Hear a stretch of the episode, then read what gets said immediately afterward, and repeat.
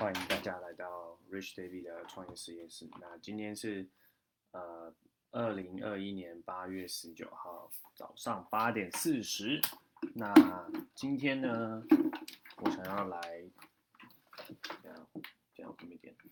今天呢，想要来呃讲一点这阵子的这个读书心得。那这阵子我看的呃看。在买了刚买了三本书啦，然后呃现在已经看完一本书，然后正在看两本书。那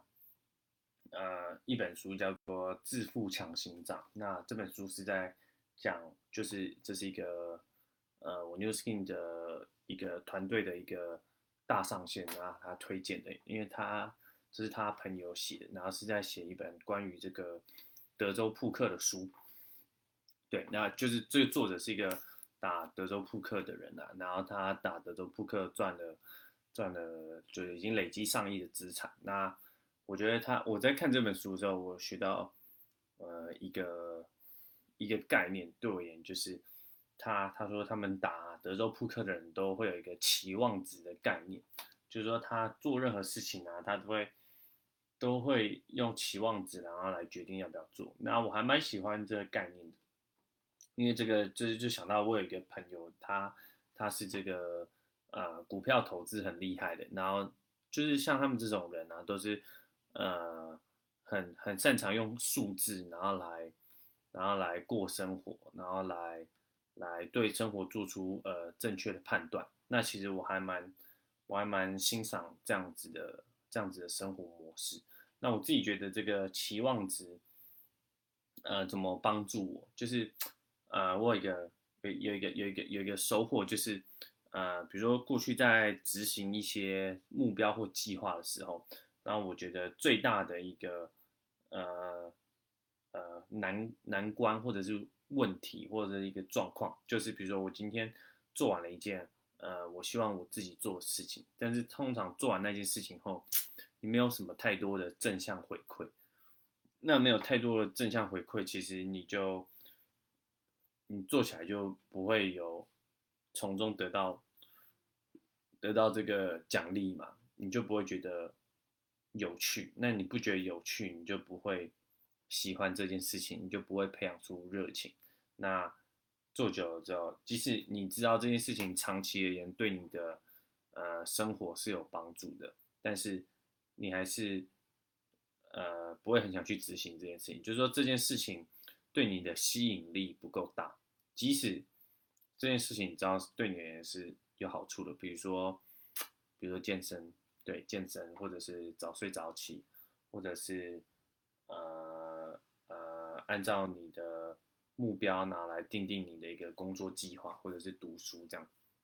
就是就是在执行呃执行执行执行目标的时候，你没有一个正面的奖励回馈机制吧？然后或者是你在做了一个呃不好的习惯的时候，然后你不会，你也你也没有一个呃矫正的机制。那我觉得这个呃这个期望值的概念就很特别，就是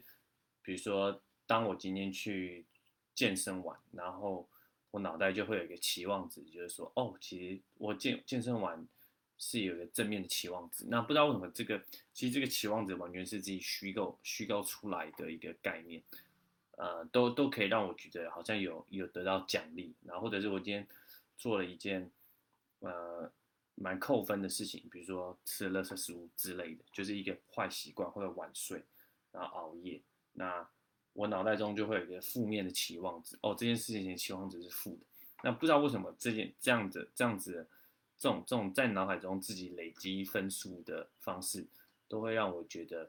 呃，好像好像好像就是会会会矫正，就是会会会会矫正我的行为，那就很能够解决过去我觉得我做了一件，呃呃正向的事情，然后没有得到正向的回馈，或者是过去做了一件呃负向的习惯，然后没有得到矫正的一个帮助吧。我觉得这个期望值某种程度。呃，在这方面还蛮还蛮帮助我，我觉得蛮特别的。然后第二第二个就是，呃，我这阵子在听那个安东尼罗宾，安东尼罗宾的的的一个录音档，是一个非常呃久远的录音档。我我在 YouTube 上找到，但是前阵子前阵子听朋友说他要听一个录音档，那我就非常的惊讶，我就我就问他，然后他就他就找给我这样。那我觉得我觉得安东尼罗宾真的是一个非常厉害的人。我我前阵子就是刚看完他的一本书，一本非常旧的书，但非常厚，但我觉得。目前这样看下来，我觉得这本书是，哇，真的是影响我人生非常非常大的书。如果你要我要我讲一个，比如如果你现在要我推荐你任何一本书的话，我真的会推荐这本书。可能第一本就是《富爸爸穷爸爸》，第二本我真的就一定会推荐安东尼罗宾这本书。我真的觉得对我而言帮助太大。那我真的听他的音档有一个很大收获，就是他他提到就是说。呃，我们我们人在行动，比如说，对啊，我在追求一项目标的时候，呃，追求一项目标的时候，要怎么敦促自己去完成？那除了除了有一个很棒，有一个很大的概念，就是很多书都在讲这个概念，就是说，真正的改变是从改变身份认同开始，不管是呃原子习惯，或者是安东尼罗宾的这个唤醒心中的巨人，或者是他的引导，或者我现在在看另外一本书叫复利效应效应。都在讲真正的改变，都是从改变自己的身份认同开始。那除了除了这件事情以外，我觉得有一个很大的重点，就是说人生的，人生在这个世界上的最最两个，呃，最两个主要的目标就是离苦得乐嘛，就是逃离痛苦，追求快乐。人就是一个这么呃单纯的生物。对，那他就提到，其实说，呃，我们就是要。这两这两个情绪，这两个情绪是主宰我们人生最强大的两种情绪。那对，主宰我们人生最强大的，但是大部分的人呢，都是被都是受益于情绪，就是被情绪辖制，而不是反过来，然后成为自己情绪的主人。那这个道理很简单，比如说，啊，我想要我想要努力去健身，那有些人就会觉得。啊，比如说设定一个目标，就是说让自己身材变好了，那你是不是就是要，呃，不吃垃圾食物嘛，把垃圾食物都都戒掉，改吃健康食物，同时开始运动，其实就是这么单纯。但是为什么人们呃执行起来觉得很大困难？就是第一个原因就是，或者是比如说我今天看到一个漂亮女生，我要去搭讪她，但我不敢搭讪，这样就是各式各样的，呃，我们该做不做的原因，其实都是跟离苦得乐有关嘛，比如说。呃，呃，一个漂亮女生，我要去搭讪她。那为什么我没去搭讪呢？我想去搭讪，但最后我没去搭讪，就是因为我认为不，我认为行动，行动比不行动还痛苦。或者是我去运动，然后让身材变好，我认为去运动是很痛苦。行动比不行动痛苦，然后同时不行动比行动快乐，对不对？不行动就是我今天在家耍废，不去运动。啊！我不去搭讪那个女生，不行动比行动还快乐。其实这就是，这就是我们的，我们我们我们不去，我们不去，呃，追求我们的目标的最大原因，其实真的就是这样了。真的真的就是这样。那我非常认同。像我自己就是觉得，呃，我自己过去觉得我在锻炼我的执行力啊，我的执行力，呃，相较之下还还还还有很大的成长空间。那有一个很大原因，就是因为我觉得，呃，去工作、去行动是一件很烦、很痛苦的事情。那那只要只要去行动，我就会我就会感到厌厌倦、苦闷、烦烦躁。然后只要稍微一休息，我就会只要让自己稍微一休息，我就会马上开始大量的 摆烂耍废之类。这就是所谓的，就是行动行动，我们认为行动带来痛苦，然后不行动带来快乐。的的一个主要的原因，那要怎么克服这件事情？就是它其实当然就是三三个概念嘛。第一就是就是转换这件事情，就是你要你要认为你你过去是认为不行动比行呃就是啊行动比不行动还痛苦，对不对？那现在你就是要想想自己，如果你不行动的话，会为你带来什么痛苦？你要让。过去是行动比不行动痛苦，那你现在就是要把不行动的痛苦大于行动的痛苦。你就要想，哎，如果我今天我不好好照顾自己的健康，会带来什么样的痛苦？你就写下十个。那同时，你最最重要的就是你要把这十个不行动的痛苦啊，你要写的非常的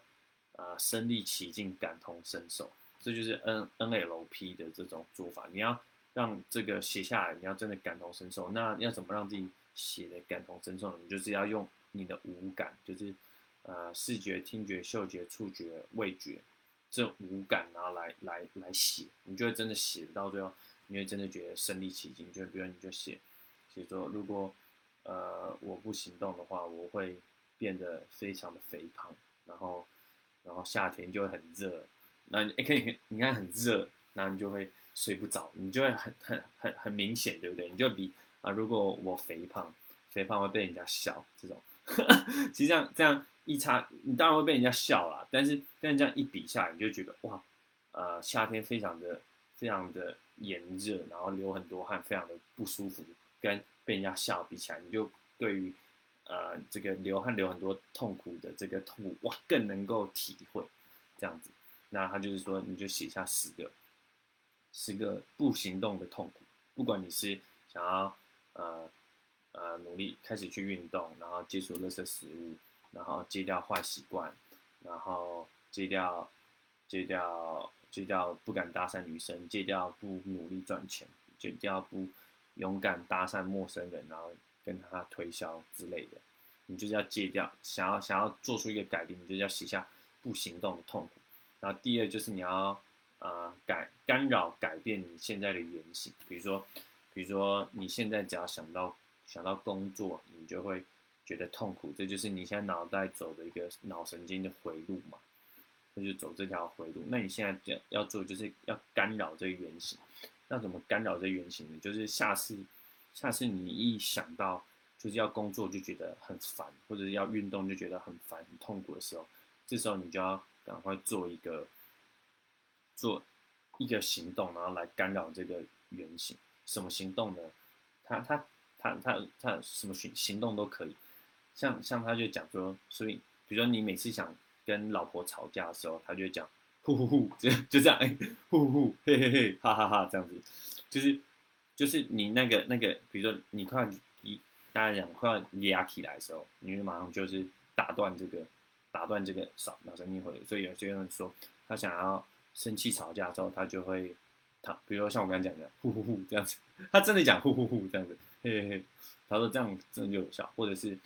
或者是就是有些人想要吵架的时候会躺下来。有些人想要生气、愤怒的时候，他会从一数到十。有些人，嗯，有些人想要吵架的时候，他会去骑骑摩托车，啊，远离这个冲突。那他举一个例子，就是说，他有一次演讲完，有一个女生，然后来走到他面前，跟他讲他离婚的痛苦。然后他就他就说：“好，这个这位女女士，请你跟我说你有哪些痛苦。”然后就这个女士在刚开始讲这个离婚。和老公的这个关系痛苦时候，要准备要哭的时候，那安东尼罗宾就直接拿水泼他，然后那女说你在干嘛？这样子，然后然后然后安东尼就说哦没事啊，你继续你继续讲。但是但那个女生大概知道他他想帮他，但是他他但他就就就开始就就就笑，他说你干你干嘛泼我水？然后但是安东尼罗宾又叫他继续讲。那第二次说他要再泼他泼他一次水，然后然后再。再又叫他继续讲，然后在第三次又是他泼他一次水，然后他就说这样这样子这样子就是这样子就会立马干扰你，就是他的那个每次他讲到这个丈夫就会流泪的这个脑神经的原型，他可能下次下次想到要讲丈夫然后的时候讲这个失败感情的时候，他大概就不会想到过去痛苦经历，他大概就会想到被泼水的经验，所以其其实就是这就是所谓干扰。干扰你的原型，所以它的概念就是说，第一个就是写下十个不行动带来的痛苦，因为行不痛苦是人类最强的一个呃驱动驱动驱动剂。你只要，比如比如你现在有那个杯子很烫，你只要一摸你手就抽回来嘛，或者是你现在坐在一个很不舒服的椅子，你一定会马上站起来，或者是下面有有有电，你就马上跳起来。所以痛苦和 不是是。驱动人们立即行动最强大的武器，所以前面他就讲说，如果你想改变的话，你就写下十个你不行动，呃，不行动为你带来痛苦，这样，然后而且要写身临其境，用五五感啊，呃，嗅觉、听觉、味觉、触觉，看看这什么什么，我刚漏掉，反正就是五感，触觉吧，对，用五感来形容。第二就是干扰你的原型，那你就写下写下五个可以帮助你改变的方式。那比如说像他像他就举例就讲。呼呼呼啊，这样子，呼呼嘿嘿啊，或者你每次想到那个过去的那个，呃，脑神经回路，你就写下五个，比如说我就做十下开合跳，比如说我就开始大笑之类，然后第三个就是写下十个，呃，十个，如果你去行动的话，会会有什么样带来什么样的好处和快乐？其实其实就是因为你过去认为你行动的话。行动跟不行动比起来，不不行动带来的快乐比行动的快乐还大。比如说，呃，看到这个漂亮女生，你不去搭讪她，你觉得你觉得不不搭讪她带来的快乐比搭讪她带来的快乐还大，这样子，因为你觉得不搭讪她，我可能就不用面对呃被拒绝和被羞辱的这个这个这个风险。那相较之下是比较快的，所以你就要写下。过去是不行动比行动快，那你因为你过去不行动的时候，你就会联想到一个快乐的挂钩，那你现在就是要把你行动会带来的，行动带来的的那个的的一个连接，脑袋的那个连接，行动带来的快乐挂挂上一个新的挂钩。比如像减肥的人，他只要想到运动，他过去想到运动就是汗流浃背，然后很喘、很痛苦，然后很狼狈。然后回家，铁腿，七七天两两个礼拜，然后上班没精神，然后累得要死。那这就是他过去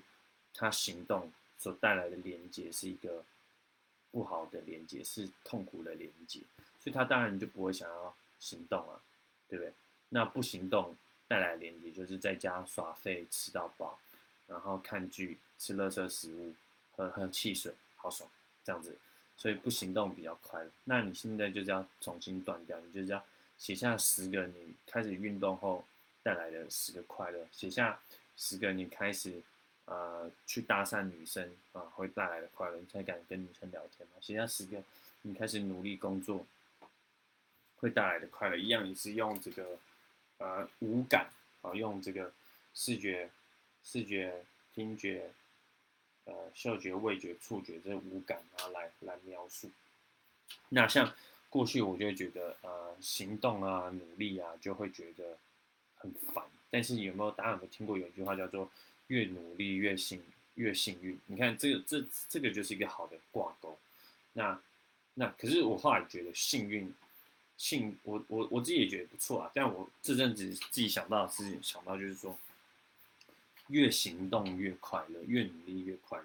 因为我觉得这个幸运，呃，对我而言还是有点，呃，模糊吧。那我希望我是越行动越快乐。那只要每次我想到行动，我就会想到这句话，我就会开始行动，我就会觉得快乐。所以我觉得这就是，呃，这阵子读书的一个一个心得。好，那第三个就是。我真的在读这个铃木一郎，哇，真的是，真的超级佩服他，超级佩服他。那他有一句话，我觉得讲的很棒，就是这本书的一个一个也算是一个 slogan 吧。他这本书就是说，用一句话来定目定义铃木一郎，或者说铃木一郎讲过最最好的一句名言的话，最撼动人心的名言，就是这句话，叫做。达成梦想与目标的方法只有一个，就是累积微不足道的小事。我好喜欢这句话，就是，呃，我觉我觉得我觉得这这句话跟那个我真的在看另外一本书《复利效力效应》有一个很大的一个呃重点，就是复利效应在讲说每天就复利效应就是你你看你习惯不断累积习惯，到后面当然就是指数成长，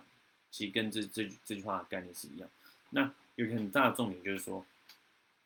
就是复利效应。有句话叫做“每天不断的累积小小赢、小胜、小胜利”这样。每天不断的累积小胜利。那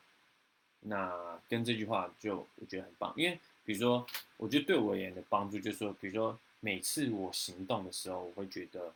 呃很无趣吧，很无聊。但是或者是每次我我觉得我告诉自己我要努力的时候，我要行动的时候，但我却有点失去方向。那我觉得这这两句话就帮助我很大，就是就是呃，每当我比如说我做了一件事情，那还没有还没有达还没有达成目标，是一定很正常，怎么可能那么快就达成目标？比如说我要月入一百万，怎么可能我今天呃开个直播就达成这目标？那因为我还没达成那个目标，我就会就会气馁嘛，对不对？就没有奖励。但我觉得这句话就是说。呃，呃，成功就是累积微不足道的小事，就会告诉我，就说，哎，我现在做这个直播，其实就是哦，或就是或就是就是累积小胜利，哦，你懂啊？我虽然我虽然还没有达到月入一百万这个终极目标，可是我只要有直播，就是小胜利，或者是好，另外一个概念就是说，呃，我不知道要做什么的时候，比如说我我今天想要想要，呃，嗯，想要想要。就比如说摆烂好好一阵子，然后想要想要终于回来努力工作的时候，却不知道要做什么时候，其实就是做小事，就做小事情。你不要你不要想大事情，你就是做小事情。就是因为成功就是累积微不足道的小事，累积微不足道小事就是累积许多微不足道的小胜利，那就是不断的累积。所以我觉得铃木一朗就是累累积之王，你知道吗？就是他，他你知道铃木一朗是那个世界世界金世，就是金世金世世界纪录保持人你懂啊？他是他是全世界打最多安打的人，就是日本职棒加美国职棒累积起来，他是全世界打最多安打的人。然后这这这件事情是世界纪录，然后大概也是难以望望其项背的的世界纪录吧。然后他从他是一九。哦，他大概是他是在二零一九年退休，那他从他是一九七三出生，一九九一年开始打，所以他他的就他从十八岁到在在日本打了打了十八岁打到二十七岁打了九年，打日本职棒打了九年，然后二十七岁后转转战从二零二零零一年在打美国职棒又打了十八年，所以他他的。就是他，他在四十五岁，四十五岁退休，他真的很屌，真的超级屌，真的超级屌，就是很佩服他，真的好佩服他，就是，对，非常佩服他。虽然我从来不看棒球，但是然后我过去偶像是 Kobe Bryant，但是我觉得他应该，哇，他这个就是我觉得，我觉得日本人的这个武士道的精神的这个职人的精神，我觉得更更适合这个亚洲人吧，我觉得。因为过去我想到努力，我都是读国外的东西比较多。那国外都也当然也很讲求努力嘛。美国美国其实也是一个很努力的国家，但我总觉得美国人的那种努力就有点哈扣，我有点难形容，就很哈扣，然后就是很累。但是我不知道为什么，我觉得铃木一朗的努力让我觉得有一种精精神面的层次是美国人比较缺乏的那种。美国人不是美国人缺乏，是美国人完全没有的。我想，毕竟还是跟呃日本、亚洲国家是一个历史比较悠久的的国家有关，这是我自己的理论。那我觉得，就是铃木朗的这个武士道的精神，是这是一种精神哦，呃，就就是就会让人知道，就是这个呃，就是一辈子的修行吧。我我我觉得，我觉得像美国人也不是不努力啦，但就是嗯。美国人他们比较就是我我自己我自己的想法就是他们是努力一段时间，然后然后之后就累积到一定的成就成功之后，那就就这样，就就就就这样。但是但是日本人的这种努力是一辈子的努力，他一辈子就他一辈子就这也没有不好啊。就是比如说美国人，比如说像 Kobe Bryant 我偶像，嗯，他从他他打篮球就是从十八岁进入 NBA，然后三三十三十三十三十五三十六岁的时候也是打二十年，三十七三十七岁的时候退休之后，他就他就不再打篮球了，就是他还是会参与篮球这这份事业，这是他热爱事业，但他可能就会开始创业，然后然后演讲，然后拍拍拍奥斯卡影片之类的，也不是说不好，就是他还是会持续的在人生的各个的面向上都成为一流、巅峰一流的人物。但是日本人比较像是没有，他这辈子没有，他这辈子就是棒球，你懂吗？他就是他就这辈子就是为棒球而生的人，就就是都都是努力，但是不知道大家有没有听出来？我我觉得这个两者努力的差别，就日本人那个职人精神真的是，哇，真的是有一句话叫以千日为锻，万日为练，你懂吗？然后才叫做锻炼，哇，这就是。非常的佩服他吧，就好厉害。然后我觉得，呃，铃木朗是一个非常会设定目标的人，就是就是跟我刚刚提到，就是说期望值，就是用数字来作为你设定目标概念。他他从小学就，他他有一篇我的梦想的作文，非常的屌，大家非常的红啊，大家可以去看一下。呃，就是他从小学就设定目标，就要成为职棒球员，而且是非常的。明确的，啊，对于自己要做哪些事情，啊，一天要练习几小时，然后，然后用六年的时间来努力，然后，然后怎样的，怎样的累积目标，然后，这个成为职棒球员的这个六年的过程中啊，他他中间要先达成哪些小目标，比如说成为打进甲子园啊，干嘛干嘛之类，然后成为成为县内最佳球员之类，就是他一步一步非常，啊。明确而且很 tangible，tangible，t n g i b l，就是 tangible 哇！哇，上次查中文，然后现在又讲出来，就是可实行的吧？可实行的目标。然后还要做一个，就是啊，他他有一个很好的概念，就是我觉我觉得他跟 Michael Jordan 很像，就是啊，他们就是他他里面提到，就是说如果他球打不好，他是会哭的那种。他那他球打不好，他是会。回去再练习的那种，当然 Kobe Bryant 他们也会，但我觉得最重要的概念是什么？就是说他对自己的 standard，他对自己的要求非常非常非常高，他没有办法容许自己表现不好，就是他们的自尊很高，他们要求自己的所有事情都要都是要就都是都是要做到一流。那你懂啊？就对于自己要求很高，就是你跟其他人的差距。对永远 hold your hold yourself a higher standard。其实这也是 Michael Jordan，就是他东尼安东尼罗宾有一次采访 Michael Jordan，他也是这样问 Michael Jordan 说：“哎，你成功的秘诀是什么？”然后 Michael Jordan 就是这样讲：“我对于自己的要求比其他人都还高。”我觉得，我觉得他也是这样的人。就是这本书里面没有这样提到，没有提到这句话，但是你看得出来他是这样的，他对自己要求非常高，他。他球打不好，他是会哭的，对对。然后他原本的人生目标是打到五十岁，但是他打到四十五岁就不行了，就退休。但不是，也不是四十五岁就不行啊，这句话超奇怪。但打到四十五岁已经也是妖怪，但是就是他就说，但是我我原本目标是打到五十岁，但是我四十五岁就退休了，然后让我让我成为一个说话不算话男人。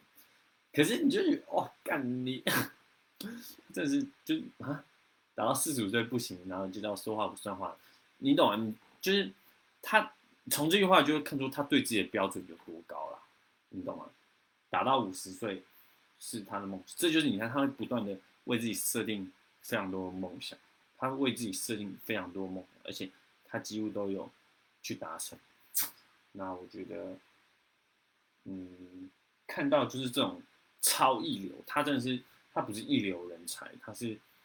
超一流人才，他是整个棒球界的的 legacy 吧。他就是我觉得，之于 Michael Jordan，之于篮球，他就是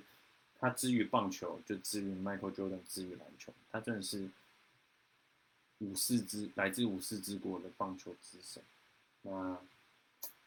我我是不我是我是不看棒球的，但我觉得很爱他吧。嗯，就是看看这个一流人才的超一流人人才如何让自己不停的维持在一流巅峰水。